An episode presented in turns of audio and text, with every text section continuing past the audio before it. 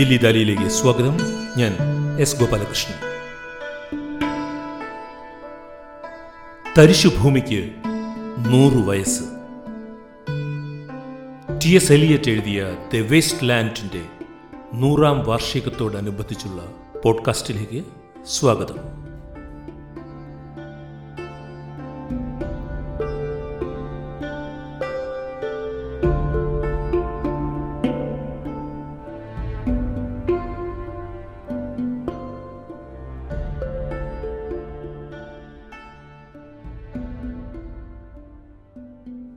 കഴിഞ്ഞ നൂറു കൊല്ലങ്ങളിലെ ലോക കവിതയെ ഏറ്റവും സ്വാധീനിച്ച ഒരു കവിത ഉണ്ടായിട്ട് നൂറു വർഷം തികയുകയാണ് രണ്ടായിരത്തി ഇരുപത്തിരണ്ടിൽ.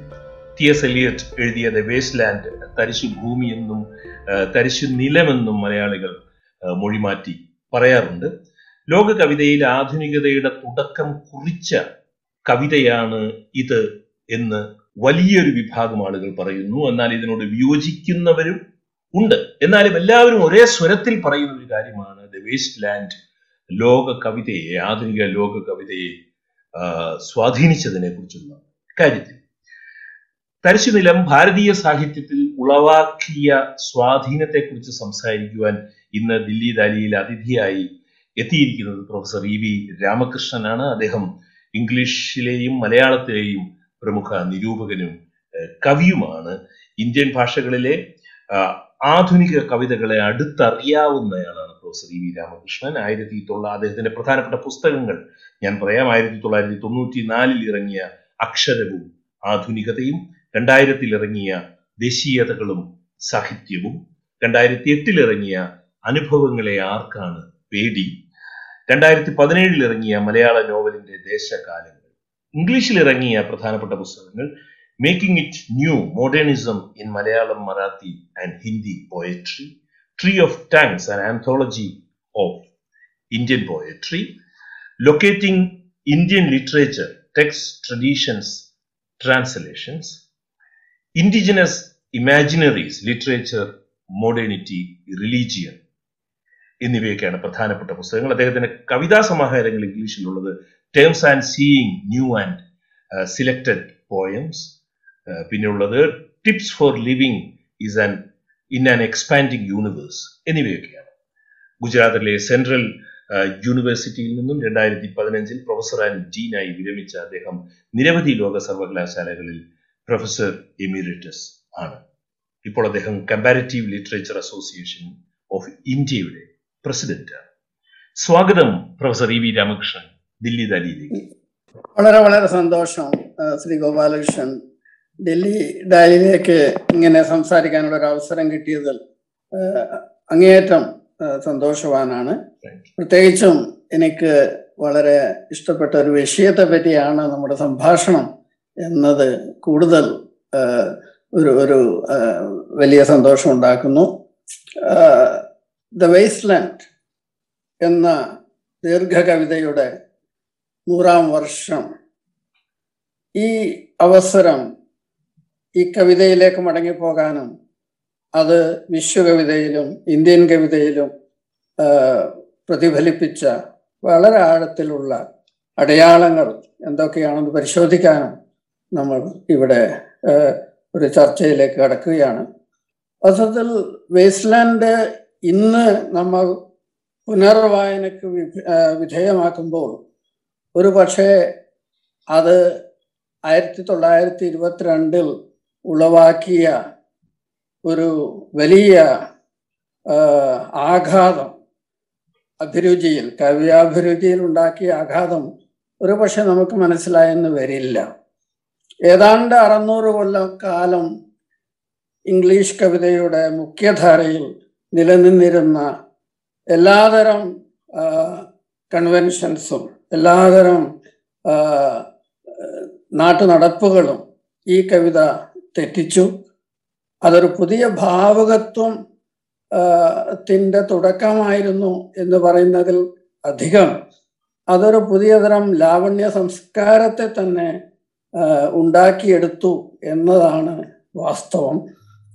ഇവിടെ മൂന്ന് കാര്യങ്ങൾ നമ്മൾ മനസ്സിലാക്കണം. ഒന്ന് ഈ കവിത ആകസ്മികമായി ഉണ്ടായിട്ടുള്ള ഒരു ഒരു സാംസ്കാരിക വിച്ഛേദമല്ല ഏതാണ്ട് പത്തൊമ്പതാം നൂറ്റാണ്ടിന്റെ അവസാനത്തോടെ അറുതിയോടെ തന്നെ വലിയ മാറ്റങ്ങൾ കലയുടെ രംഗത്ത് സംഭവിക്കുന്നുണ്ട് നമുക്കറിയാം ഫോട്ടോഗ്രാഫി വരുന്നു സിനിമ ഉണ്ടായി വരുന്നു ഫോണോഗ്രാഫ് മാതിരിയുള്ള പുതിയ Walter Benjamin work of art in the time of mechanical reproduction. അപ്പോൾ ഒരു ദർപ്പണ സ്വഭാവമുള്ള കലയുടെ അല്ലെങ്കിൽ കല യാഥാർത്ഥ്യത്തെ പ്രതിഫലിപ്പിക്കുന്നു എന്ന ഒരവസ്ഥയിൽ തന്നെ മാറ്റം വരുന്നുണ്ട്. അതിന്റെ ഭാഗമായി വേണം നമ്മൾ ധാരാളം അവാങ്കാർഡ് കലാ പരിപാടി കലാ തുടക്കങ്ങൾ. നമുക്കറിയാം സിംബലിസം മുതൽക്ക് ഇങ്ങോട്ട് സറിയലിസം എക്സ്പ്രഷനിസം ക്യൂബിസം ഇംപ്രഷനിസം ഇങ്ങനെ നീണ്ട തിയേറ്റർ ഓഫ് അബ്സേർഡ് വരെ വളരെ നീണ്ട ഈ കലയിലെ പരീക്ഷണാത്മകത രൂക്ഷമായി നിലവിലുണ്ടായിരുന്നു സന്ദർഭമായിരുന്നു ഇരുപതാം നൂറ്റാണ്ടിന്റെ തുടക്കം. അത് ഈ ഒരു തുടക്കത്തിന്റെ പശ്ചാത്തലത്തിൽ വേണം വേസ്റ്റ് ലാൻഡ് ഉണ്ടാക്കിയെടുത്ത ശ്ലതബിംബങ്ങളുടെ ഒരു തുടർച്ച ഒരു നൈരന്തര്യമില്ലാത്ത ആഖ്യാനം. ഇത് വളരെ ദീർഘമായിട്ടുള്ള അഞ്ച് ഭാഗങ്ങളുള്ള കവിതയാണ്. ഏതാണ്ട് അഞ്ഞൂറോളം വരികൾ നാനൂറ്റി മുപ്പത്തിമൂന്നോ മറ്റോ വരികളുണ്ട്. അപ്പൊ ഈ അഞ്ച് ഭാഗങ്ങളിൽ നിങ്ങൾക്ക് ഒരു തുടർച്ച ഉള്ള ഒരു ആഖ്യാനം കാണില്ല. അത് മാത്രമല്ല ഇതിൽ ഈ അയാംബിക് പെൻഡാമീറ്റർ എന്ന ഇംഗ്ലീഷിലെ മാനക കാവ്യരൂപം ഇല്ലാത്ത ഒരവസ്ഥയിൽ ഒരു ഒരു തരം ശബ്ദത്തിന്റെതായിട്ടുള്ള ഒരു താളത്തിന്റെ ഒരു ഒരു ഘടനയിലൂടെയാണ് കവിത മുന്നോട്ട് പോകുന്നത്. പലരും പറഞ്ഞിട്ടുണ്ട് ഇതൊരു സിനിമാറ്റിക് ആയിട്ടുള്ള സീക്വൻസ് എന്ന നിലക്കായിരിക്കും ഒരു പക്ഷേ കൂടുതൽ മനസ്സിലാക്കാൻ കഴിയുക. ഒരു ഫ്രെയിം വേറൊരു ഫ്രെയിമിലേക്ക് ലയിക്കുന്നു. ഒരു പുതിയ രംഗം ഒരു പുതിയ സംസാരം ഒരു പുതിയ ഒരു ഒരു വോയിസ് വരുന്നു. ഇങ്ങനെ മാറി മാറി വരുന്ന അനേകം രംഗങ്ങളിലൂടെ അരങ്ങുകളിലൂടെ ഒരു കവിത ഉണ്ടായി വരികയാണ്. ഗോപാലകൃഷ്ണൻ സമ്മതിക്കുകയാണെങ്കിൽ ഞാൻ ഒരു അഞ്ചോ ആറോ വരി വായിക്കാം. അതിനുശേഷം നമുക്ക് പോവാം. ഇത് വളരെ പ്രധാനമായിട്ടുള്ള ഒരു ഒരു ഭാഗമാണ്. ഈ ഈ കവിത എങ്ങനെ ആ, നമ്മളിൽ ഒരു ഹിപ്നോട്ടിക് ആയിട്ടുള്ള ഒരു അവസ്ഥയിലേക്ക് ചിലപ്പോൾ കൊണ്ടുപോകുന്ന രംഗങ്ങളും ഉണ്ട്. വളരെ ലിറിക്കലായിട്ടുള്ള who is the walks always beside you. When I count, there are only you and I together. But when I look ahead, up the white road, there is always another one walking beside you, gliding wrapped in a brown mantle, hooded. I do not know whether a man or a woman, hmm. but who is that on the other side of you? What is that sound high in the air? Murmur of maternal lamentation. Who are those hooded hordes swarming over endless plains, stumbling in cracked earth, ringed by the flat horizon only. What is the city over the mountains? Cracks and reforms and burst in the violet air. Falling towers, Jerusalem, Athens, Alexandria, Vienna, London, unreal. ഇത് ഈ ഈ കവിതയുടെ who is the one walking beside you ഇത് വളരെ പ്രസിദ്ധമായിട്ടുള്ള ഒരു വരിയാണ്. ഒരു അദൃശ്യമായിട്ടുള്ള ഒരു മൂന്നാമതൊരാൾ മലയാള കവിതയിൽ മലയാള കഥയിൽ തന്നെ അടുത്ത കാലത്ത് പോലും ഈ ഒരു മൂന്നാമതൊരാളുടെ ഒരു വലിയ അത്രയും സ്ട്രോങ് ആയിട്ടുള്ള മെറ്റഫർ. അങ്ങനെ മുണ്ടൂർ കൃഷ്ണൻകുട്ടിയുടെ കഥയുണ്ട് അടുത്ത കാലത്ത് അതെ. അടുത്ത കാലത്ത് ഒരു ആശാനെ പറ്റിയിട്ടുള്ള ഒരു കഥയിലും ഈ ഒരു പരാമർശം കണ്ടു. ഇങ്ങനെയുള്ള അതാണ് ഈ വിശ്വകവിതയിലെ ഒരു വളരെ ശക്തമായിട്ടുള്ള ഒരു ടെക്സ്റ്റ്. അത് ഏതൊക്കെ തരത്തിൽ നമ്മുടെ ഭാവനയെ കീഴടക്കുന്നു നമ്മുടെ എഴുത്തിന്റെ പല മേഖലകളിലേക്ക് അതൊരു ടെക്സ്റ്റുവലായിട്ട് അന്തർപാഠാത്മകതയിലൂടെ വളർന്നു വലുതാവുന്നു എന്നതിന്റെ ഒരു നല്ല ഉദാഹരണമാണ് ഈ ഈ വേസ്റ്റ് ലാൻഡ്. ലോക ഈ ലോകമഹായുദ്ധകാലത്തെ മാനുഷിക പ്രതിസന്ധികളാണോ ഇപ്പോൾ പ്രൊഫസർ രാമകൃഷ്ണൻ വായിച്ച ഭാഗങ്ങളിൽ നിന്ന് തന്നെയാണ് എന്റെ ഈ ചോദ്യം ഉണ്ടാകുന്നത്. ഈ ലോകമഹായുദ്ധകാലത്തെ ആധുനിക മനുഷ്യന്റെ ആത്മീയ വൈകാരിക പ്രതിസന്ധികൾ മാത്രമാണോ അതോ മനുഷ്യ ചരിത്രത്തിൽ തന്നെയുള്ള ആത്മീയ പ്രതിസന്ധികളാണോ ടി എസ് എലേറ്റിനെ അലട്ടിയിരുന്നത് ഇതെഴുതുമ്പോൾ?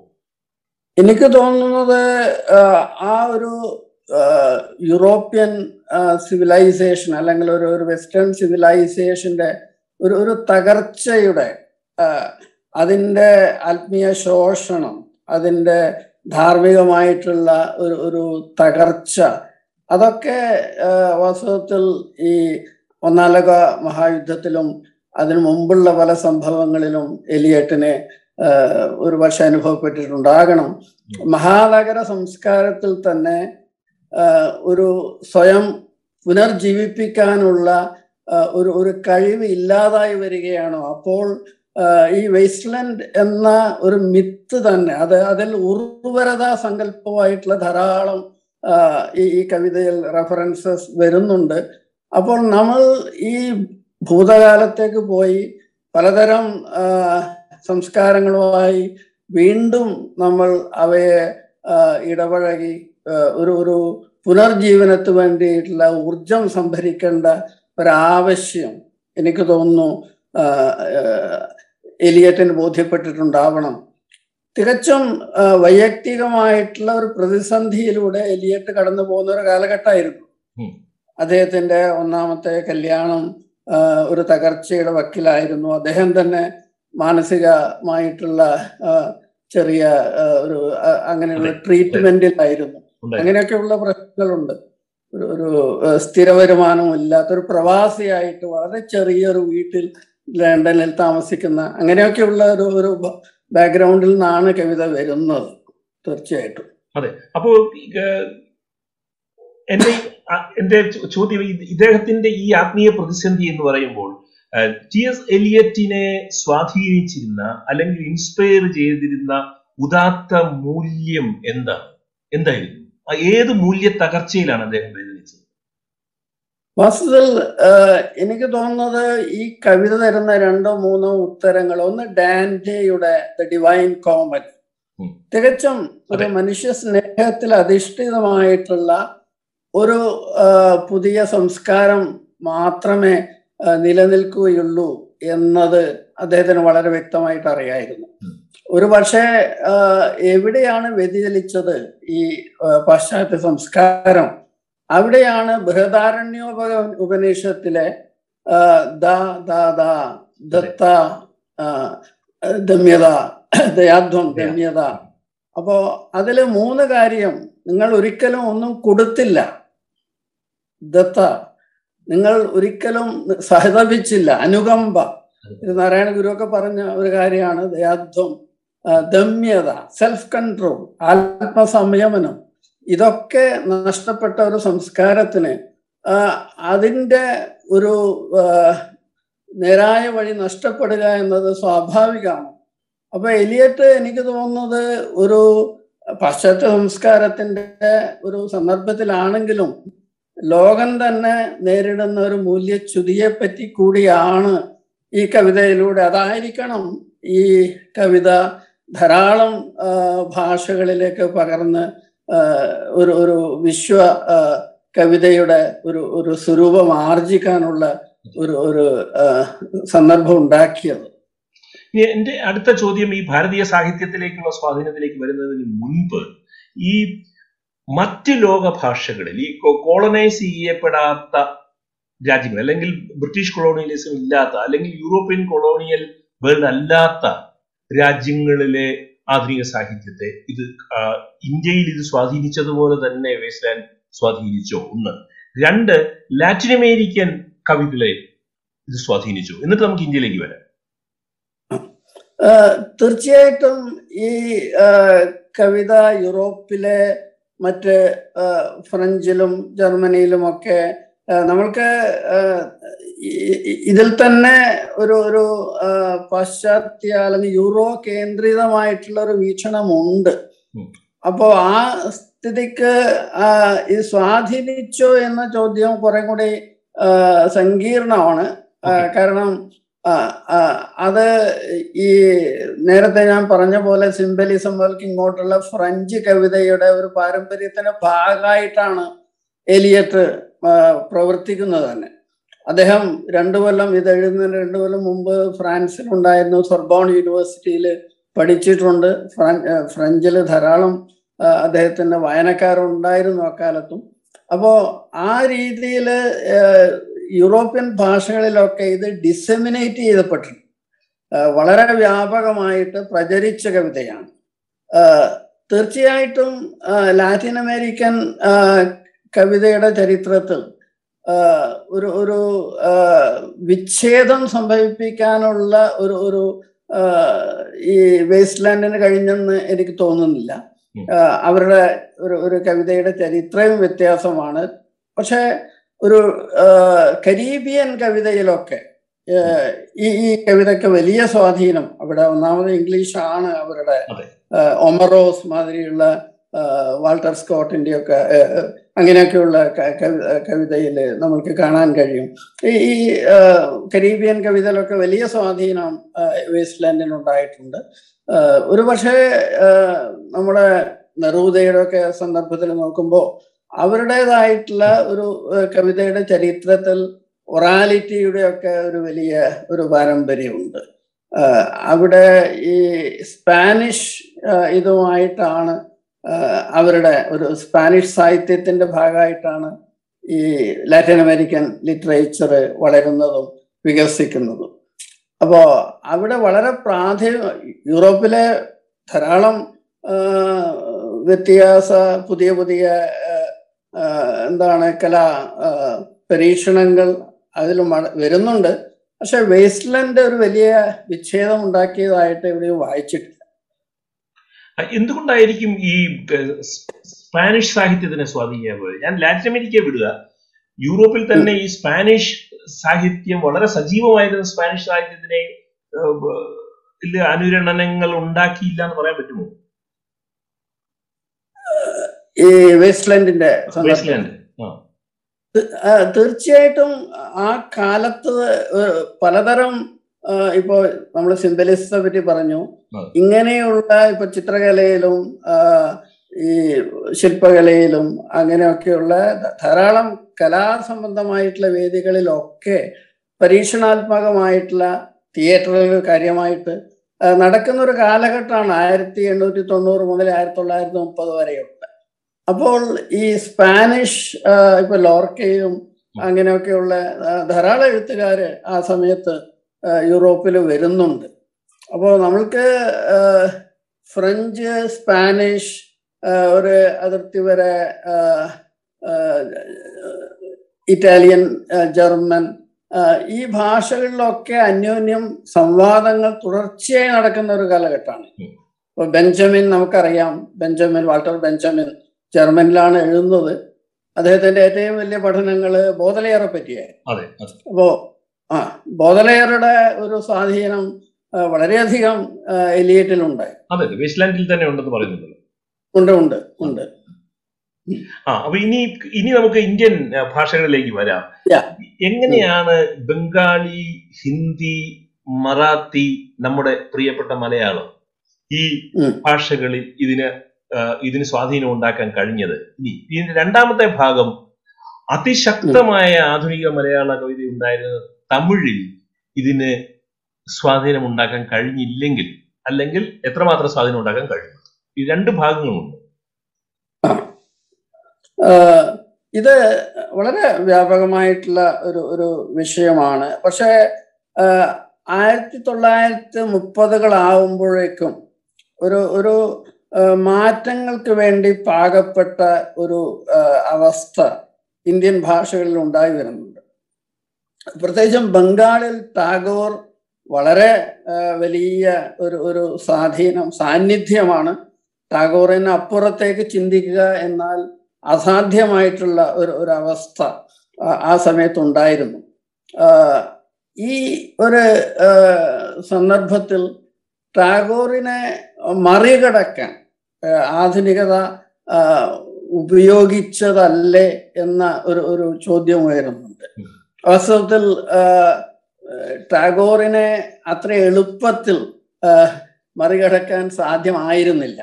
അതുകൊണ്ട് തന്നെയാണ് ബുദ്ധദേവ ബോസ് അല്ലെങ്കിൽ ധാരാളം ലിറ്റിൽ മാഗസിൻസ് അക്കാലത്ത് ബംഗാളിൽ വരുന്നുണ്ട്. കല്ലോൾ കലിയോ കാലം പ്രഗതി അതിലൊക്കെ ടാഗോറിന്റെ ഒരു മിസ്റ്റിക്കൽ റൊമാന്റിക് ആയിട്ടുള്ള ഭാഗവത്വത്തിനെതിരെയുള്ള ഒരു ചിന്താഗതി പ്രബലമായിട്ട് വരുന്നു. ആഹ് അതുകൊണ്ട് തന്നെ അമിയാദേവ് പറയുന്നുണ്ട് Bengali modernism was not western modernism in Bengali dress it was Bengali writing after Tagore in modern dress അപ്പോ അതൊരു പോസ്റ്റ് ടാഗോറിയൻ ഒരു ഒരു സെൻസിബിലിറ്റിയുടെ ഉദയമായിരുന്നു. അങ്ങനെ നോക്കിയാൽ ഏതാണ്ട് എല്ലാ ഇന്ത്യൻ ഭാഷകളിലും വളരെ ഒരു ഒരു വലിയ സാന്നിധ്യമായിരുന്നു ഇപ്പൊ മലയാളത്തിലാണെങ്കിൽ വള്ളത്തോ കന്നഡയിലാണെങ്കിൽ ബേന്ദ്രെ ജി ശങ്കരക്കുറുപ്പ്. അപ്പൊ ഇങ്ങനെയുള്ള വലിയ സാന്നിധ്യങ്ങൾ ഉള്ള ഒരു കവിതയിൽ ഒരു പുതിയ വ്യതിചലനം ഭാവുകത്വ പരിണാമം ഉണ്ടാക്കണമെങ്കിൽ അത് പുറത്തുനിന്നുള്ള ഒരു ഒരു സ്വാതന്ത്ര്യത്തിന് സ്വാതന്ത്ര്യം കിട്ടുന്നതിന് മുമ്പ് തന്നെ മലയാളത്തിൽ ടാഗോർ എന്ന് പറഞ്ഞ ഒരു മാസിക ഉണ്ടായിരുന്നു ടാഗോർ മാസിക ശരിയാണത്. അത്രയധികം ആ, ഇന്ത്യൻ കവിതയുടെ അടക്കി വാണിരുന്ന ഒരു കാലഘട്ടമായിരുന്നു അത്ര എളുപ്പമായിരുന്നില്ല ടാഗോറിനെ തള്ളിപ്പറയാനും മുന്നോട്ട് പോകാനും. പക്ഷെ അത് ആവശ്യമായിരുന്നു. കവിതയുടെ നിലനിൽപ്പിനും ഒരു പുതിയ കാലഘട്ടത്തിന്റെ അനുഭവങ്ങൾക്ക് ഒരു ഒരു പുതിയ രൂപം കൊടുക്കാനൊക്കെ ടാഗോറിന്റെ അതായിട്ടുള്ള ഒരു ശൈലിയിൽ നിന്ന് മാറി നടക്കുക വളരെയധികം ആവശ്യമായിരുന്നു. അത് ടാഗോറിൽ തന്നെ ടാഗോർ ഈ പുതിയ കവികളെ അഘോർപന്തി സെക്ടുമായിട്ട് ഒരു ഒരു ഒരിക്കലും ഉപമിപ്പിക്ക ഉപമിക്കുന്നുണ്ട്. അപ്പോ ടാഗോർ ഇവർ സൗന്ദര്യ ആരാധകരല്ല. ഇവരുടെ അഭിരുചിയിൽ വളരെ വൈകൃതങ്ങളും ബീഭത്സങ്ങളായിട്ടുള്ള യാഥാർത്ഥ്യങ്ങളെ പറ്റി പറയുന്ന ഒരു രൂപമുണ്ട് എന്ന ഒരു ഒരു ടാഗോറിന്റെ അവിടെ വഴി പിരിയുന്നുണ്ട്. ഒരു പുതിയ പിരിയുന്നുണ്ട്. പ്രത്യേകിച്ചും സമർസൻ സുധീന്ദ്രനാഥ് ദത്ത വിശ്വത ഇവരൊക്കെ ഒരു ഒരു വളരെ ഗദ്യമായി അടുത്തു വരുന്ന ഒരു ചലിത്ത് ഭാഷ എന്ന് പറയുന്ന എവരുടെ പ്രോസിന്റെ ശൈലിയിലേക്ക് കവിതയെ കൊണ്ടുവരുന്നു. അതിൽ ജീവനാനന്ദദാസ് എന്നൊരു കവിതയെ പറ്റി ഈ കവിയെ പറ്റി പ്രത്യേകിച്ച് പറയാനുണ്ട്. അദ്ദേഹം ടാഗോറിനെ തള്ളി പറഞ്ഞില്ല. ടാഗോറിന്റെ തുടർച്ചയായിട്ട് തന്നെ എഴുതി. പക്ഷെ അതേസമയം തികച്ചും പുതിയ ഒരു ഒരു സെൻസിബിലിറ്റി ഒരു പക്ഷേ നമ്മുടെ ഈ ആധുനിക കവിതയിൽ തന്നെ എവിടെയോ ഒരു വിഘടിതമായിട്ടുള്ള ഒരു ആത്മസ്വരൂപമുണ്ട്. എവിടെ ഒരു ഫ്രാക്ചേർഡ് സെൽഫ് അതായത് നമ്മൾ റൊമാന്റിക് കവിതയിലൊക്കെ പറയുന്ന ഒരു പൂർണ ഒരു ഒരു മനുഷ്യനല്ല ഇവിടെ സംസാരിക്കുന്നത്. ഉള്ളിൽ തന്നെ ഒരു ഒരു സ്പ്ലിറ്റ് ഉള്ള ഒരു ഒരു അന്യ ഉള്ളിൽ തന്നെ അത് അതിന് പല സോഷ്യോളജിക്കലായിട്ട് അത് അന്വേഷിച്ചു പോയാൽ പല കാരണങ്ങളുണ്ടാവും പക്ഷെ ഇങ്ങനെയുള്ള ഒരു അവസ്ഥ വാസ്തവത്തിൽ ജീവനാനന്ദദാസിന്റെ ധാരാളം കവിതയിൽ വരുന്നുണ്ട്. വളരെ സ്വകാര്യമായിട്ടുള്ള ഒരു ഭാഷ. അതി ഒരു ഒരു മന്ത്രത്തിന്റെ സ്വഭാവം വരുന്ന അനുഭവങ്ങൾ ആവാഹിക്കുന്ന ഇമേജറിയുടെ ഒരു ഒരു അതീന്ദ്രിയമായിട്ടുള്ള ഒരു ശക്തി.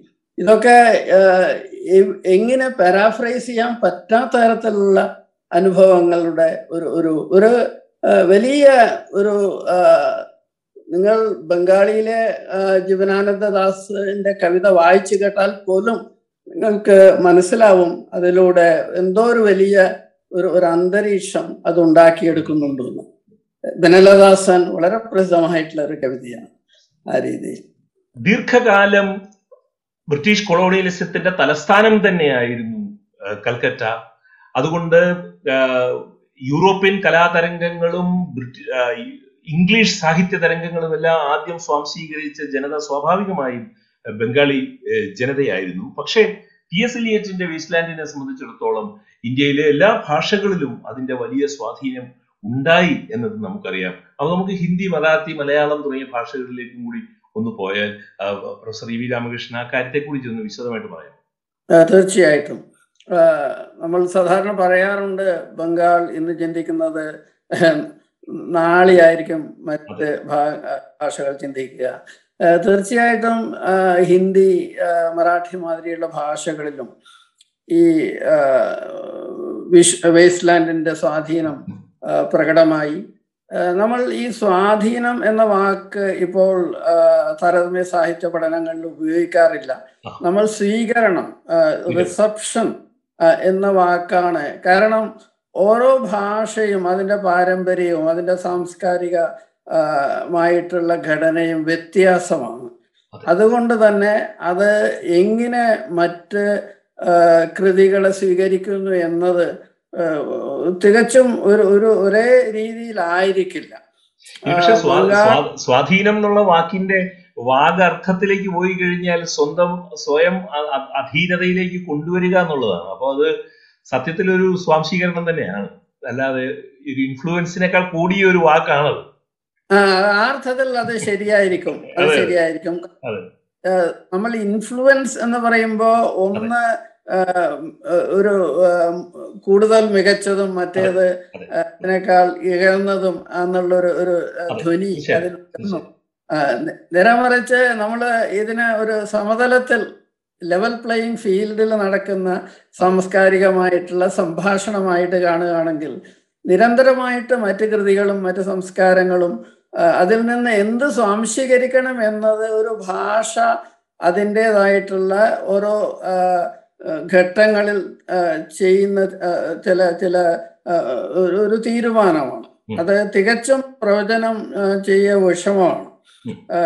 പക്ഷെ ഹിന്ദിയുടെ കാര്യം എടുത്താൽ നമ്മൾ അറിയാം അഗ്യേയ് അജ്ഞേയ് സച്ചിദാനന്ദ ഹീരാനന്ദ വാത്സ്യായൻ എന്ന ആ വളരെ വളരെ ഒരു ഒരു ടവറിങ് ഫിഗറായിരുന്നു അദ്ദേഹം വാസ്തവത്തിൽ ബംഗാൾ സംസ്കാരത്തെ അടുത്തറിഞ്ഞ ആളാണ്. ഹിന്ദി ഹാർട്ട് ഹിന്ദി ഹാർട്ട്ലാൻഡിനേക്കാൾ കൂടുതൽ അദ്ദേഹം ബംഗാളിലൊക്കെയാണ് അദ്ദേഹം ജീവിച്ചത് ആദ്യകാലത്ത്. അതുകൊണ്ട് കൂടി ആവാം അദ്ദേഹം ഇതിനെ വളരെ നേരത്തെ സ്വാംശീകരിച്ചു. ആയിരത്തി നാൽപ്പത്തി നാൽപ്പതുകളിൽ തന്നെ അദ്ദേഹത്തിന്റെ കവിതകളിൽ വേസ്റ്റ് ലാൻഡിന്റെ സ്വാധീനം കാണുമായിരുന്നു.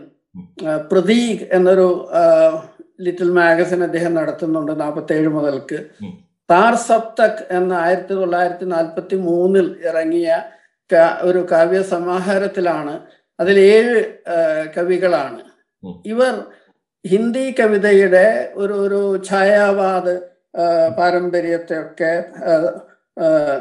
തിരസ്കരിച്ചുകൊണ്ട് ഒരു പുതിയ കാവ്യ സങ്കല്പം മുന്നോട്ട് വെക്കുകയാണ്. ഈ ഇതിൽ പരീക്ഷണാത്മകമായിട്ടുള്ള കവിതകൾ വരുന്നു. അതേസമയം തന്നെ കവിതയുടെ ഒരു ഒരു ഭാഷയ്ക്ക് വേണ്ടിയിട്ടുള്ള ഒരു ഒരു പുതിയ തരം അന്വേഷണങ്ങൾ വരുന്നു. ഓരോ കവിയും അതിൽ ഓരോ ഓരോ മാനിഫെസ്റ്റോ മാതിരിയുള്ള സ്റ്റേറ്റ്മെന്റ് എഴുതുന്നുണ്ട് താർസപ്തക്കിൽ വളരെ വ്യക്തമായിട്ട് തന്നെ അജ്ഞായി പലയിടത്തും അജ്ഞായി പറയുന്നുണ്ട്. കവിത എല്ലാവർക്കും വേണ്ടിയിട്ടുള്ളതല്ല. ഒരു ഒരു കാവ്യ സംസ്കാരം എന്നത് വളരെ സ്വാംശീകരിക്കാൻ നിങ്ങൾക്ക് ഒരു ഒരു പൊതു സംസ്കാരത്തിന്റെ ഭാഗമല്ല എന്നുള്ള ഒരു ഒരു അപ്പോ അർത്ഥങ്ങൾക്ക് വേണ്ടിയിട്ടുള്ള ഒരു അന്വേഷണം കാവ്യം കവിതയിൽ അദ്ദേഹം കാണുന്നത് അതാണ്. ദ്വീപത എന്നൊരു വാക്ക് ഒരു തരം ഇൻസുലർ സെൽഫിനെ പറ്റിയാണ് ആവർത്തിച്ച് അദ്ദേഹം കവിതയിൽ പറയുന്നത്. ദ്വീപ് ദ്വീപ് എന്നുള്ള വാക്ക് ഒരു ദ്വീപത. അപ്പോ അദ്ദേഹം ആ നദി കെ ദ്വീപ് എന്നൊരു അദ്ദേഹത്തിന്റെ ഒരു കാവ്യസമാഹാരം തന്നെയുണ്ട്. അപ്പോൾ ഈ ഒരു ഒറ്റപ്പെട്ട മനുഷ്യന്റെ ഒരു ആത്മാവിഷ്കാരമാണ് അച്ചയിന്റെ കവിതകളിൽ കാണുക. അവിടെ തന്നെ വളരെ സ്വകാര്യ ബിംബങ്ങൾ അതുകൊണ്ട് തന്നെ പലപ്പോഴും അതിന്റെ അർത്ഥതലങ്ങൾ നമ്മൾക്ക് മുഴുവനായി വെളിപ്പെട്ടു എന്ന് വരില്ല. ആ, തരത്തിലുള്ള ഒരു ഒരു ഇതിനെ വളരെ എന്താണ് വിമർശിക്കപ്പെട്ടിട്ടുണ്ട്.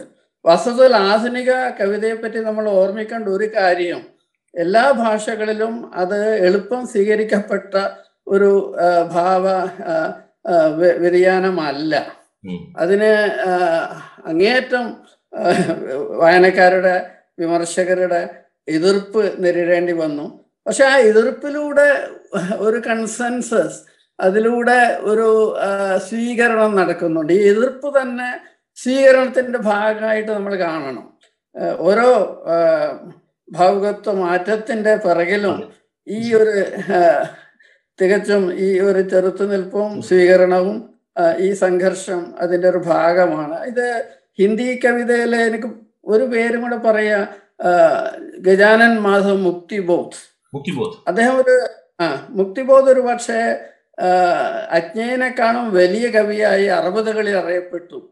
അദ്ദേഹം ആദ്യത്തെ താർസപ്തത്തിൽ തന്നെ ഉണ്ട്. ആദ്യത്തെ താർസപ്തത്തിൽ തന്നെ അദ്ദേഹം പറയുന്നുണ്ട് ഈ എന്റെ അന്വേഷണം ബെർഗ്സൺ ഫ്രോയിഡ് മുതലായ ചിന്തകരിലൂടെ അദ്ദേഹം ചിന്തിക്കുന്ന ഒരു പ്രജ്ഞാപരമായിട്ടുള്ള അന്വേഷണങ്ങളിൽ ഏർപ്പെട്ട ഒരു കവി കൂടിയായിരുന്നു. അദ്ദേഹത്തിന്റെ വലിയ കവിതകൾ അന്ധേരേമേ ഇരുട്ടിൽ അന്ധേരേമേ എന്ന കവിത ഒരു പക്ഷേ ഇന്ത്യൻ കവിതയിൽ വേസ്റ്റ്ലാൻഡിന് ലാൻഡിന് സമാനമായിട്ട് എടുത്തു പറയാവുന്ന ഒരു കവിത. അത് ഗജാനൻ മാധവ് മുക്തിബോധിന്റെ അന്ധേരമേ എന്നൊരു കവിതയായിരിക്കും. തികച്ചും ആ, ഒരു ശ്ലതബിംബങ്ങളുടെ ഘോഷയാത്ര മാത്രമല്ല അതിൽ അതിഭീ ഭീതിജനകമായിട്ടുള്ള അനേകം മുഹൂർത്തങ്ങൾ അദ്ദേഹത്തിന്റെ സറിയലിസ്റ്റിക് ആയിട്ടുള്ള ഒരു ഒരു ഘടനയുടെ ഭാവ ഘടനയുടെ ഒരു നിരന്തരമായിട്ടുള്ള നിരന്തര മായിട്ടുള്ള ഇമേജുകളുടെ ഒഴുക്ക്. ഇതൊക്കെ നോക്കുമ്പോൾ ഈ ഇരുട്ടിൽ എന്ന കവിത ഇന്നും ഒരു ഒരു വായനക്കാരെ മതിക്കുന്ന ഒരനുഭവമാണ്. തെരുവുകളിലൂടെ പട്ടാളം നിരന്തരമായിട്ട് മാർച്ച് ചെയ്യുന്നു. ഈ ഈ ഞാനല്ലേ ഇതിനൊക്കെ കാരണക്കാരൻ എന്ന ഉത്കണ്ഠയോടെ ഇതിനിടയിൽ അലയുന്ന ഒരു ഒരു ഒരു ഒരു കവിയെയും കാണാൻ പറ്റും. ഞാൻ എന്തുകൊണ്ട് ഈ എന്റെ ചുമതലകളിൽ നിന്ന് മാറി നിന്നു എന്ന ചോദ്യം കവിത ചോദിക്കുന്നുണ്ട്. വീഡിയോ പോയല്ലോ ആ ഇപ്പൊ- കേൾക്കാമല്ലോ.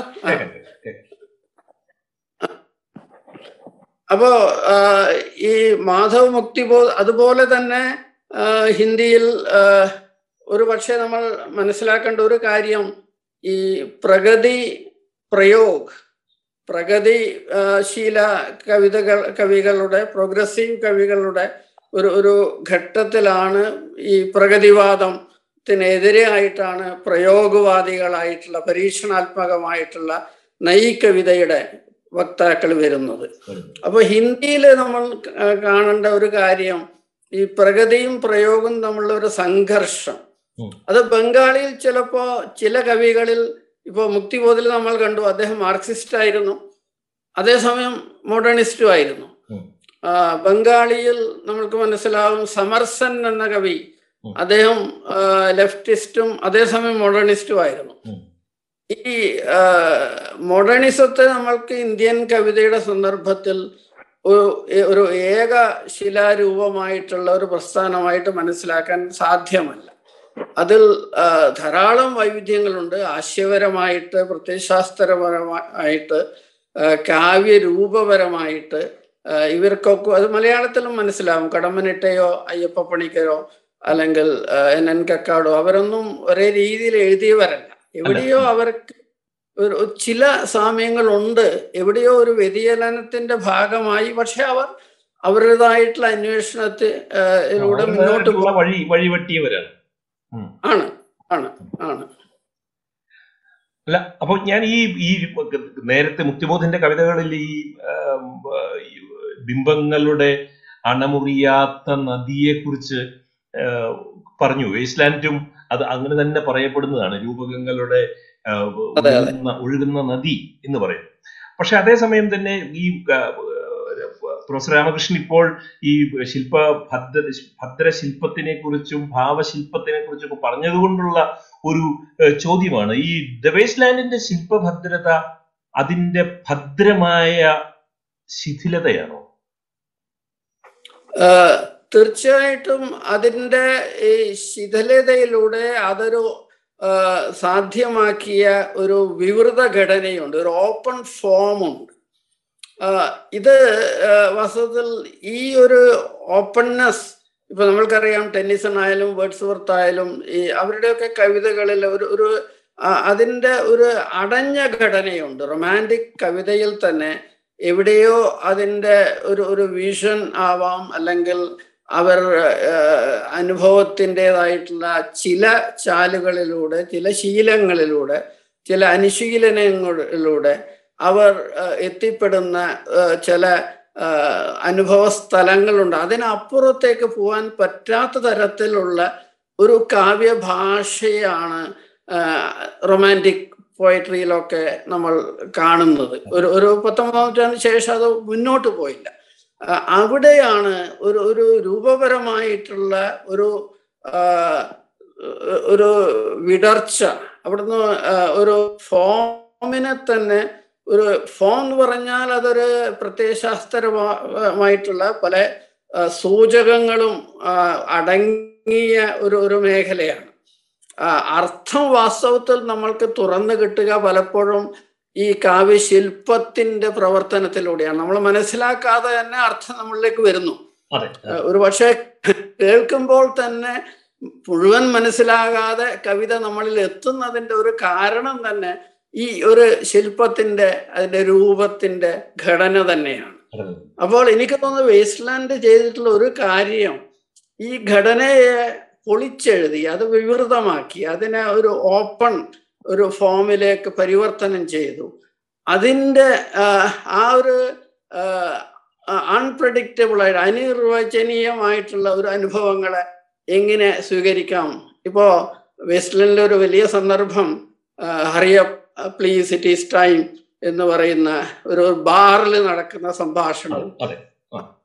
അപ്പോൾ വളരെ ഉദാത്തവും വളരെ സബ്ലൈം എന്നൊക്കെ നമ്മൾ പറയാവുന്ന അതി മുന്തിയ നിമിഷങ്ങൾ എന്ന് വൈലോപ്പള്ളി പറഞ്ഞ അത് അല്ലാത്ത തരത്തിലുള്ള അതി ദൈനംദിന ജീവിതത്തിന്റെ വളരെ ബീഭത്സ രൂപങ്ങളെ പോലും വളരെ എളുപ്പത്തിൽ കവിതയിലേക്ക് കൊണ്ടുവരാൻ എലിയട്ടിന് കഴിഞ്ഞു.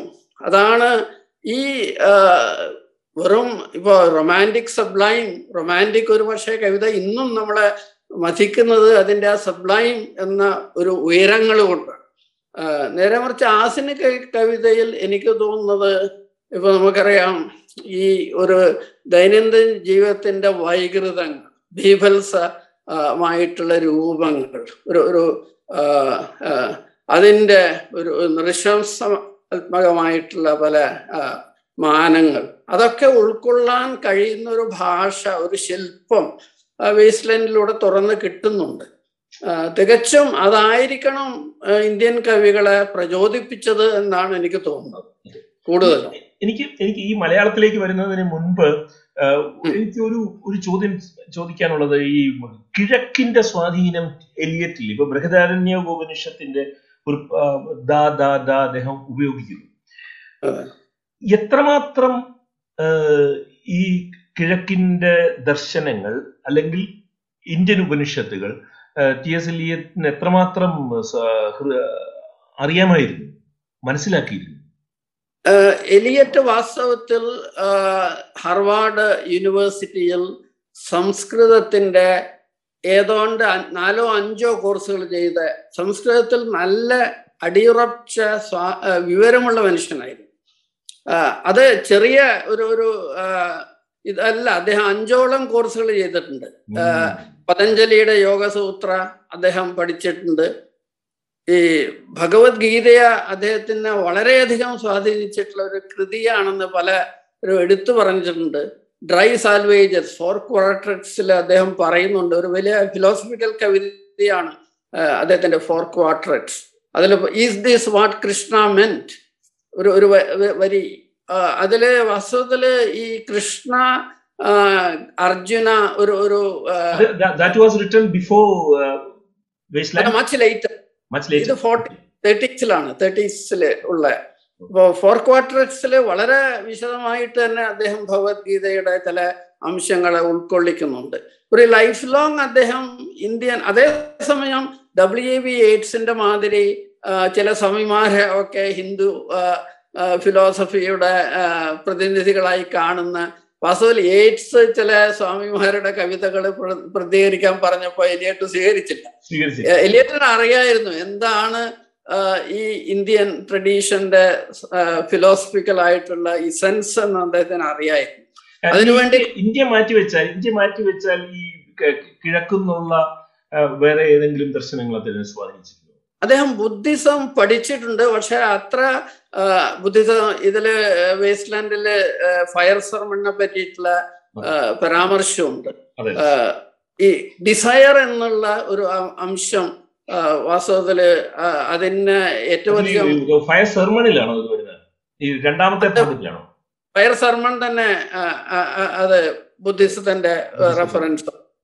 അത് അത് എനിക്ക് തോന്നുന്നത് ബുദ്ധിസത്തെ പറ്റി അദ്ദേഹം മനസ്സിലാക്കിയിട്ടുണ്ട് കാര്യമായിട്ട്. പക്ഷെ കൂടുതൽ അദ്ദേഹത്തെ ആകർഷിച്ചിട്ടുള്ളത്. ഒരുപക്ഷെ സംസ്കൃതത്തിന്റെ ആ കാലഘട്ടത്തിലും ഇന്തോളജിയും ഒരു ഓറിയന്റലിസ്റ്റ് ഹാർവാർഡിലൊക്കെ അതിന് വലിയ ഒരു ഒരു കേന്ദ്രീയതയുണ്ടായിരുന്നു. പക്ഷെ അദ്ദേഹം പറഞ്ഞിട്ടുണ്ടായിരുന്നു ഞാൻ ഈ സംസ്കൃതി ഇതൊക്കെ പഠിച്ച ഒരു ഒരു it has left me mystified എന്നാണ് അദ്ദേഹം പറഞ്ഞത്. അത് ഈ consciously he moved away from that കാരണം അത് കവിത സാധ്യമല്ല. ആ ഈ രൂപ അതിലൂടെ മുന്നോട്ട് പോയാൽ ഒരു പക്ഷേ you may even lose your poetry എന്നൊരു പേടി അദ്ദേഹത്തിന് ഉണ്ടായിട്ടുണ്ടാവും. ഈഡിൻ പേഴ്സ്യൂ ഫിലോസഫി ബിയോണ്ട് ദാറ്റ് അദ്ദേഹം എഫ് എച്ച് ബ്രാഡ്ലിയുടെ ബ്രാഡ്ലിയെ പറ്റിയാണ് അദ്ദേഹം ഒരു പി എച്ച് ഡി പ്രബന്ധം എഴുതിയത് ഹാർവാർഡിലേക്ക്. പക്ഷെ അദ്ദേഹം വൈവ ഒരിക്കലും അറ്റൻഡ് ചെയ്തില്ല. ഡിഗ്രി അദ്ദേഹം ഡിഗ്രിക്ക് വേണ്ടി മടങ്ങിപ്പോയില്ല. പക്ഷെ ബ്രാഡ്ലിയെ പറ്റി ഒരു പി എച്ച് ഡി പ്രബന്ധം അദ്ദേഹം എഴുതിയിട്ടുണ്ട്. ഫിലോസഫിക്കൽ സബ്ജക്റ്റ് സബ്ജക്ട് നമുക്ക് ഏറ്റവും പ്രധാനപ്പെട്ട ഒരു ഭാഗത്തിലേക്ക് വരാം. നമ്മുടെ ഭാഷയിലേക്ക് ശരി. മലയാളം. മലയാളത്തിൽ എങ്ങനെയാണ് ബേസ്ലാൻഡിന്റെ എന്താണ് പ്രതിഫലനമോ അല്ലെങ്കിൽ സ്വാംശീകരണമോ ഉണ്ടാകുന്നത്? മലയാളത്തിൽ വാസ്തവത്തിൽ അമ്പതുകളിൽ തന്നെ എലിയറ്റിന്റെ വെസ്റ്റ്ലാൻഡിനെ പറ്റിയിട്ടുള്ള ഒരു ഒരു അവബോധം അമ്പതുകളിൽ തന്നെ കാണാനുണ്ട്. പ്രത്യേകിച്ചും അയ്യപ്പ പണിക്കരുടെ ലേഖനങ്ങളിലൊക്കെ പുതിയ കവിതയെ പറ്റിയിട്ടുള്ള അദ്ദേഹം അമ്പതുകളിൽ തന്നെ ഒരു പുതിയ കാവ്യാന്വേഷണത്തിന്റെ പന്ഥാവിലേക്ക് വരുന്നുണ്ട്. രണ്ടോ മൂന്നോ കാര്യങ്ങളുണ്ട് ഒന്ന് ഒരു വിശ്വാസ നഷ്ടത്തിന്റെ ഒരു അന്തരീക്ഷം ഗാന്ധി അപ്രസക്തമാവുന്നു. സ്റ്റാലിനെ പറ്റി ഉള്ള വിവരങ്ങളിലൂടെ ഒരു ഒരു ഒരു ലിബറേറ്റിംഗ് ഐഡിയോളജി എന്ന നിലക്കുള്ള സോഷ്യലിസ്റ്റ് സങ്കല്പം കൂടുതൽ ഒരു ഒരു. ചോദ്യചിഹ്നം അതിന്റെ മുന്നിൽ വരുന്നു ആ ഒരു പ്രത്യേക അന്തരീക്ഷത്തിൽ ഒരു ഒരു വിശ്വാസ നഷ്ടത്തിന്റെതായിട്ടുള്ള ഒരു അന്തരീക്ഷം. അതിന്റെ ഒരു ആഘാതം ഏറ്റ കവികളാണ് വാസ്തവത്തിൽ പിന്നീട് ഇപ്പൊ നമുക്ക് അറിയാം എം ഗോവിന്ദനും പിന്നെ അയ്യപ്പ പണിക്കരും അതിലെ കുറെ പേരുണ്ട് കടമനിട്ട ഇങ്ങനെയുള്ള കുറെ കവികൾ വേറൊരു ഭാവകത്വത്തിലേക്ക് പരിണമിക്കുന്നത് ഈ ഉള്ളിൽ നിന്നുള്ള അതി തീവ്രമായിട്ടുള്ള ക്ഷോഭത്തിന്റെ ഒരു ആഘാതത്തിലാണ്. അത് ഒരു പുറത്തുള്ള ഏതോ ഒന്നിനെ സ്വീകരിക്കുക മാത്രമായിരുന്നില്ല. അവരുടെ വളരെ ആഴത്തിൽ നിന്ന് വന്ന ചോദ്യങ്ങൾക്ക് ഉത്തരം നൽകാനായിട്ടുള്ള ശ്രമങ്ങളുടെ ഭാഗമായിട്ട്. അതാണ് ഈ കുരുക്ഷേത്രം ഇന്ന് വായിക്കുമ്പോഴും നമ്മൾക്ക് അനുഭവപ്പെടുന്നത്. അതിൽ ഞാൻ പലപ്പോഴും പറഞ്ഞൊരു കാര്യമാണ് ഭാഷയുമായിട്ടുള്ള ഒരു മൽപ്പിടുത്തം. അതിന്റെ ശില്പത്തിൽ തന്നെയുണ്ട്. അനുഭവം ഭാഷക്ക് വഴങ്ങുന്നില്ല. ഈ അനുഭവത്തിന്റെ അതിതീവ്രമായിട്ടുള്ള ക്ഷോഭം അതിനെ ഉള്ളൊരു ഭാഷ മലയാളത്തിൽ തുറന്നു കിട്ടിയിട്ടില്ല. അതുകൊണ്ടാണ് കവിത പിന്നോട്ട് പോകുന്നു വീണ്ടും പുതിയൊരു തുടക്കം. പിന്നീട് വായനക്കാരൻ അഭിസംബോധന ചെയ്യുന്നു നീ അറിയുന്നുവോ വായനക്കാര നീറുമി എന്നിൽ നിറയും വ്യഥകൾ അപ്പോ പുതിയ വായനക്കാരനെ നിർമ്മിക്കുന്ന തരത്തിൽ വേസ്റ്റ്ലാൻഡിൽ തന്നെ ഉണ്ടല്ലോ ഈ ആത്മവഞ്ചകനായ വായനക്കാര. അതെ. ഉണ്ട് ഉണ്ട് ഉണ്ട്. അതിന്റെ തുടക്കത്തിലാണ് എപ്പിഗ്രാഫിൽ തന്നെയാണ് അത് വരുന്നത്. തുടക്കത്തിലാണ്. അതെ. അപ്പൊ എനിക്ക് തോന്നുന്നത് പണിക്കർ വാസ്തവത്തിൽ അയ്യ- ഈ കുരുക്ഷേത്രത്തിലൂടെ കൺവേ ചെയ്തത് ഒരു പക്ഷേ കമ്മ്യൂണിക്കേറ്റ് ചെയ്യാൻ ശ്രമിച്ചത് ഈ അനുഭവത്തിന്റെ ഒരു മേഖലയിലേക്ക് ഭാഷ ഇനിയും വരാൻ അത്യധികമായിട്ട് നമ്മൾ പരീക്ഷണ വ്യഗ്രമായിട്ടുള്ള അന്വേഷണ തീവ്രതയുള്ള ഒരു ഒരു ഭാഷയിലേക്ക് നമ്മൾ നിരന്തരമായിട്ട് യാത്ര ചെയ്യേണ്ടതുണ്ട്. ആ തര പുനർജനിക്കുക ആ കവിത അവസാനിക്കുന്നത് തന്നെ നമ്മൾ പുനർജനിക്കണം. ഈ പുനർജനിക്കുക എന്നുള്ളത് ഗജാനൻ മാധവ് മുക്തിബോധിന്റെ കവിതയിലും ഈ ഇരുട്ടിൽ നിന്നുള്ള കവിത തുട അവസാനം വരുന്നത്. എനിക്ക് എവിടെ നിന്നാണ് ഒരു പൂർണമായിട്ടുള്ള അഭിവ്യക്തി സാധ്യമാവുക എന്നാണ് അദ്ദേഹം ചോദിക്കുന്നത്. ഈ ഒരു ചോദ്യം മറാഠിയിലെ മർഡേക്കർ ചോദിക്കുന്നുണ്ട്. എന്നെ ഒരിക്കലും എന്റെ നാവ് മരവിച്ചു പോകരുത് എന്നാണ് എന്റെ പ്രാർത്ഥന എന്ന് അദ്ദേഹം ഒരു കവിതയിൽ പറയുന്നു. ഉം. അപ്പൊ ഈ കവികളൊക്കെ മരവിച്ചു പോകുന്ന നാവിനെ പറ്റി വേവലാതിപ്പെട്ടവരാണ് സംസാരം എളുപ്പമായിരുന്നില്ല. ഈ കവിതയുടെ ഒരു ഒരു പ്രത്യേക കാലഘട്ടത്തിൽ നിങ്ങൾക്ക് തികച്ചും പുതിയ ഒരു ഒരു ആത്മസ്വരൂപത്തെ ആവിഷ്കരിക്കാനുള്ള ഒരു അഭിവ്യക്തി. അത് അത്ര അനായാസമായിട്ട് കിട്ടുന്ന ഒരു അവസരത്തിലല്ല അവർ സംസാരിച്ചത്. അതുകൊണ്ടാണ് കെ സി എസ് പണിക്കരുടെ ചിത്രകലയൊക്കെ വളരെയധികം സ്വാധീനിച്ചിട്ടുണ്ട്. കടമനീട്ടിയുടെ വരകൾ വർണങ്ങളൊക്കെ നോക്കിയാൽ കാണാം. ഈ കാലഘട്ടത്തിൽ കെ സി എസ് പണിക്കരുടെ അന്വേഷണം കാണാം. അദ്ദേഹത്തിന്റെ സിമ്പിൾസ് ആൻഡ് അദ്ദേഹം നമ്മുടെ ഈ കേരളീയമായിട്ടുള്ള ചുമർ ചിത്രങ്ങളിലോ അല്ലെങ്കിൽ ചില ഈ മന്ത്രവാദപരമായിട്ടുള്ള ചരിത്രങ്ങളിലൊക്കെ അദ്ദേഹം പുതിയ രൂപങ്ങൾ അന്വേഷിക്കണം പുതിയ രൂപങ്ങളിൽ കൂടിയാണ് പുതിയ അഭിവ്യക്തി സാധ്യമാവുക. അത് പലതരത്തിലുള്ള വാമൊഴി വഴക്കങ്ങളിലൂടെ. അപ്പോൾ അങ്ങനെയുള്ള കവിത എന്താണ് എന്നതിനെ പറ്റിയിട്ടുള്ള രൂപപരമായിട്ടുള്ള ഒരു വലിയ അന്വേഷണത്തിൽ തന്നെ ഈ കവികൾ ചെന്നെത്തി. അതിന്റെ പ്രധാനപ്പെട്ട കാരണം വിശ്വകവിതയിൽ നിന്നുള്ള പ്രേരണകളും പ്രചോദനങ്ങളും അവരെ ഈ ഇതിന് കുറെയൊക്കെ അതിന് ധൈര്യം നൽകി എന്നത് വളരെ വാസ്തവമാണ്. അവിടെയാണ് എനിക്ക് തോന്നുന്നത് വേസ്റ്റ്ലാൻഡിന്റെ ഒരു ഒരു സ്വാധീനം എന്ന് നമുക്ക് പറയാനാവില്ല. ആ ഒരു വിവൃതമായിട്ടുള്ള രൂപങ്ങൾക്ക് വേണ്ടിയിട്ടുള്ള അന്വേഷണം. പക്ഷെ ആ അന്വേഷണം സ്വന്തം ഭാഷയിൽ സ്വന്തം സംസ്കാരത്തിന്റെ ഒരു ഒരു ഭാഗമായിട്ട് അത് നടക്കേണ്ടത് അതെ സ്വന്തം ഇവരുടെ ഇവർ ഈ ഈ കക്കാട് ഭാഷനെ എടുത്താലും പണിക്കർ സാറിനെ എടുത്താലും ഗോവിന്ദനെ എടുത്താലും പിന്നെ കടമനിട്ടാന്റെ കാര്യം പറഞ്ഞാലും അതിനുശേഷം വന്ന കവികളെ എടുത്താലും ഇവരുടെ എല്ലാം കാവ്യപ്രതിഭയിൽ കാവ്യപ്രതിഭ വേ വളം വലിച്ചെടുത്ത നിരവധി വേരുകളിൽ ഒന്ന് മാത്രമല്ലേ ആകുന്നുള്ളൂ അത് അത്രയാവുന്നുള്ളൂ അത് വളരെ ശരിയാണത്. അത് പക്ഷേ ഈ ഒരു പുറത്തുനിന്നുള്ള പ്രചോദനം വളരെ പ്രധാനമാണ്. അത് ഓരോ കാലഘട്ടത്തിലും നമ്മൾക്ക് സാഹിത്യത്തിന്റെ വലിയ സംക്രമണ കാലങ്ങളിലൊക്കെ ഈ ഒരു ഒരു മാനം ഒരു ഡൈമെൻഷൻ കാണാൻ പറ്റും. പക്ഷെ അതേസമയം നിങ്ങൾ ഭാഷയുടെ ഉള്ളിലേക്ക് പാരമ്പര്യത്തിന്റെ അകത്തേക്ക് തിരഞ്ഞു തിരഞ്ഞു പോകുന്നു. അതിലൂടെ ചില കാര്യങ്ങൾ വെളിപ്പെട്ട് വരുന്നു. അതായിരിക്കും ആ ഇതിനെ ഒരു ഒരു ലെജിറ്റിമേറ്റ് ചെയ്യുന്ന അങ്ങനെയാണ് ഒരു ഒരു എനിക്ക് തോന്നുന്നത് ആധുനിക മലയാള കവിതയുടെ ആധുനികത ഒരു മലയാളവൽക്കരിക്കപ്പെടുന്നത് ആ രീതിയിലാണ്. അതിന്റെ ഒരു പ്രസക്തി ഇനിയും പൂർണമായി നഷ്ടപ്പെട്ടിട്ടില്ല എന്ന് തന്നെയാണ് എന്റെ ഒരു ഒരു അഭിപ്രായം. ഈ പണിക്കർ സാറിനെ കുറിച്ച് ഞാൻ ആനുഷംഗികമായിട്ട് ഒരു ചോദിച്ചേക്കും വേസ്റ്റ് ലാൻഡിൽ ഹ്യൂമർ അംശം കുറവാണെന്നാണ് എന്റെ ധാരണ. ഈ പണിക്കർ സാറിന്റെ ഹ്യൂമറിന്റെ വല്ലാത്ത ഹ്യൂമറാണ്.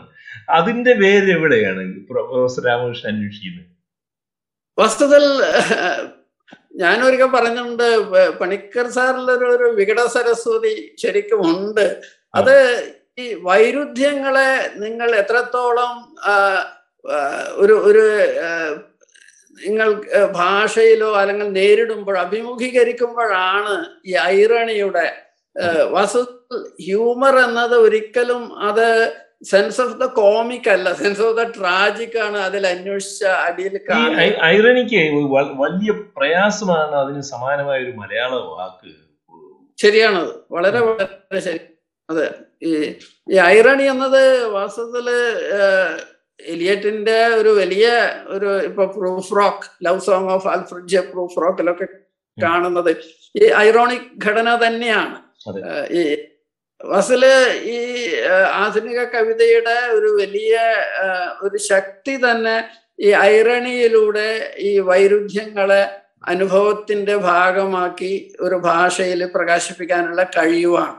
അത് എനിക്ക് തോന്നുന്നത് ഈ ഒരു ഒരു സാമൂഹിക വിമർശനവുമായിട്ടും പിന്നീട് ഇപ്പോ എൻ എൻ കക്കാടിലൊക്കെ അത് നമ്മുടെ ഇപ്പോ എമർജൻസി കാലത്ത് എഴുതിയ കവിതകളിലൊക്കെ കാണാൻ പറ്റും. അതി അതിശക്തമായ സാമൂഹ്യ വിമർശനമായിട്ട് അതിന് നിലനിൽക്കാൻ കഴിഞ്ഞിട്ടുണ്ട്. പണിക്കർ സാറിനെ സംബന്ധിച്ചോളം അതൊരു കാവ്യഭാഷയുടെ തന്നെ ഒരു അടരായിട്ട് തുടർച്ചയായിട്ട് ചില കവിതകളിൽ ഈ ഐറണി ഒരു അതിർത്തി വരെ അനുഭവത്തെ കാവ്യ ശില്പത്തിന്റെ ഏകാഗ്രതയെ തന്നെ നശിപ്പിക്കുന്നില്ല എന്ന് സംശയം തോന്നും. ചില പക്ഷെ എന്നാലും പണിക്കർ സാറിന് സാധിച്ച പോലെ മറ്റുള്ളവർക്ക് കഴിഞ്ഞു എന്ന് തോന്നുന്നില്ല അതിൽ. അതെ. ഇനി നമ്മൾ ഈ ചർച്ചയുടെ അവസാന ഭാഗത്തേക്ക് പോവുകയാണ്. പുതിയ കാലത്തിന് നാം ഇപ്പൊ ജീവിക്കുന്ന പുതിയ കാലങ്ങൾ ആ കാലം എന്ന് പറയുന്നത് വേസ്റ്റ്ലാൻഡ് ഉണ്ടായ കാലം പോലെ തന്നെ ടെസ്റ്റിംഗ് ടൈമാണ് മൂല്യങ്ങൾ പരീക്ഷിക്കപ്പെടുന്ന സമയമാണ്. ഈ കാലത്ത് ലോക കവിതയിൽ വേസ്റ്റ്ലാൻഡിനെ എവിടെയാണ് പ്രൊഫസർ ഇ വി രാമകൃഷ്ണൻ പ്രതിഷ്ഠിക്കുന്നത്? നമ്മുടെ പുതിയ കാലത്ത് എവിടെ പ്രതിഷ്ഠിക്കുന്നു? വാസ്തവത്തിൽ ഇതൊരു വളരെ പ്രധാനപ്പെട്ട ചോദ്യമാണ്. ഒന്നാമത് ഈ വേസ്റ്റ്ലാൻഡ് ഉണ്ടായി വന്ന ആ ഒരു സംസ്കാരത്ത് തന്നെ കഴിഞ്ഞ ഒരു നാൽപ്പത് കൊല്ലമായിട്ട് നമ്മൾ നോക്കിയാൽ സൈദ്ധാന്തികമായിട്ടുള്ള വലിയ വഴിതുറക്കലുകളിൽ അതിലൊക്കെ ഈ യൂറോ കേന്ദ്രിത സംസ്കാരത്തിന്റെ വിമർശനമാണ് കൂടുതൽ ഉണ്ടായിട്ടുള്ളത് ഒരുപക്ഷെ വേസ്റ്റ്ലാൻഡ് മാതിരിയുള്ള ഒരു വലിയ കവിതയെ സ്വീകരിക്കാനുള്ള സന്നദ്ധത ഇന്നത്തെ സാഹിത്യത്തിൽ അത്ര തന്നെ പ്രകടമാവില്ല. പക്ഷേ ഗോപാലകൃഷ്ണൻ പറഞ്ഞ പോലെ ഇന്ന് നാം അഭിമുഖീകരിക്കുന്ന ഒരു ഒരു ധാർമ്മികമായിട്ടും ആത്മീയമായിട്ടും മറ്റ് സാംസ്കാരികമായിട്ടൊക്കെയുള്ള ഒരു വലിയ സംഘർഷാവസ്ഥയുണ്ട്. ആ ഒരു അവസ്ഥയിൽ നിന്ന് നോക്കുമ്പോൾ ഈ ഇത്തരം കവിതകൾ അത് അത് എല്ലാ സംസ്കാരങ്ങളും അത്ര അത്തരം കവിതകൾ ഉണ്ടാക്കിയിട്ടുണ്ട്. നമ്മളൊരു പക്ഷേ ജെയിംസ് ജോയിസും എലിയറ്റും കൂടുതൽ ആയിട്ട് നമ്മൾ ചർച്ച ചെയ്യുന്നതിന്റെ ഒരു കാരണം നമ്മുടെ കൊളോണിയൽ ഒരു ഒരു ഹിസ്റ്ററി ആവാം. നമ്മൾക്ക് ഒരു ഒരു പക്ഷേ എലിയറ്റിൽ തന്നെ ജൂതവിരോധമുണ്ട്. എലിയറ്റിൽ തന്നെ ഒരു ചില ആന്ധ്യങ്ങൾ അദ്ദേഹം പ്രത്യേകിച്ചും പല അദ്ദേഹം പറഞ്ഞിട്ടുണ്ട് ഒരു ക്ലാസിസിസ്റ്റ് ആണ് സാഹിത്യത്തിൽ ആംഗ്ലോ കാത്തലിക് ആണ് മതത്തിൽ വളരെയധികം ഒരു ഒരു ഒരു ഓർത്തഡോക്സ് ആയിട്ടുള്ള ഒരു മെന്റൽ മേക്കപ്പ് ആയിരുന്നു എലിയറ്റിന്റെത് അപ്പോൾ ആ തരത്തിൽ എലിയറ്റിൽ ആയിരിക്കില്ല ഇന്നത്തെ സാഹചര്യങ്ങളിൽ ഈ- ഒരു ഇന്നത്തെ കവി അതുകൊണ്ടാണ് ഇപ്പൊ മലയാളത്തിൽ നോക്കിയാൽ ധാരാളം പരിഭാഷാ കവിതകൾ വരുന്നുണ്ട്. പക്ഷെ ഈ പരിഭാഷാ കവിതകൾ കൂടുതലും നമ്മൾ ഇന്ന് ഉറ്റു നോക്കുന്നത് ലാറ്റിൻ അമേരിക്കൻ കവിതകളിലേക്ക് ആഫ്രിക്കൻ കവിതകളിലേക്ക് അറബിക് കവിതകളിലേക്ക് വിമോചനത്തിന് വേണ്ടിയിട്ടുള്ള വലിയ സംഘർഷങ്ങൾ നടക്കുന്ന സമൂഹങ്ങളിലേക്കാണ് മലയാള കവിത ഇന്ന് ഉറ്റുനോക്കുന്നത് എന്ന് കാണാൻ പറ്റും. അത് എനിക്ക് തോന്നുന്നത് ഈ സമാനമായിട്ടുള്ള ചരിത്ര അനുഭവങ്ങൾ പങ്കിടുന്ന കൊളോണിയലിസം അല്ലെങ്കിൽ വലിയ സാമ്രാജ്യത്വത്തിന്റെ ഈ അക്രമാസക്തമായിട്ടുള്ള ഇരകളാവുന്ന ആ തരത്തിലുള്ള ഒരു ഒരു ഭൂതകാലമുള്ള സംസ്കാരങ്ങളിലും ഭാഷകളിലുമായിരിക്കും ഇന്നത്തെ ഒരു ഒരു കവി ഒരു ഉത്തരങ്ങളല്ല. ഒരു പുതിയ തരം ഉണർവുകളും പുതിയ തരം ചോദനകളും പ്രചോദനങ്ങളും ഒക്കെ തേടുന്നത്. ഈ വെസ്റ്റ്ലാൻഡിന്റെ അകത്തൊരു ഒരു അന്ധനായ സർവസാക്ഷി ആയിട്ട് ഈ ചൈറിസ്യാസ് നാം എല്ലാവരും ഒരർത്ഥത്തിൽ ഈ പുതിയ കാലത്തിന്റെ സർവസാക്ഷികളായിട്ട് നിൽക്കുകയും അങ്ങനെ നാം നിരവധി ധൃതരാഷ്ട്ര ആലിംഗനങ്ങൾ വശമ്മതമാവുകയും കാണുകയും ഒക്കെ ചെയ്യുകയും ചെയ്യുന്ന ഈ അവസരത്തിൽ നാം ഒരു വലിയ കൃതിയുടെ മനുഷ്യരാശിയെ സ്വാധീനിച്ച ഒരു കാവ്യ പ്രതിഭയുടെ പ്രകാശനം വേസ്റ്റ്ലാൻഡിന്റെ നൂറാം വാർഷികം.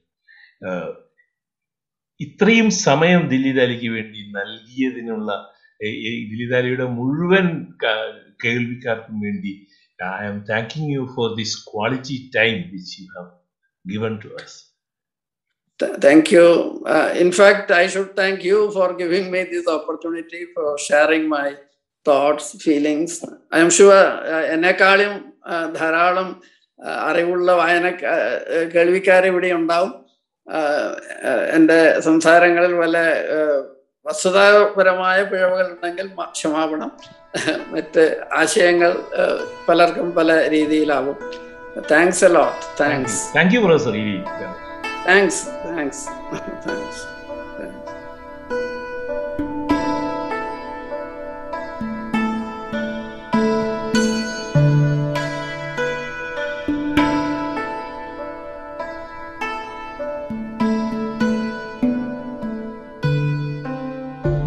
തരിശുഭൂമിക്ക് നൂറു വയസ്സ്. ദില്ലിദാലിയുടെ ഈ പോഡ്കാസ്റ്റ് ഇവിടെ സമാപിക്കുന്നു. കേട്ട സുമനസ്സുകൾക്ക് നന്ദി. സ്നേഹപൂർവം എസ് ഗോപാലകൃഷ്ണൻ.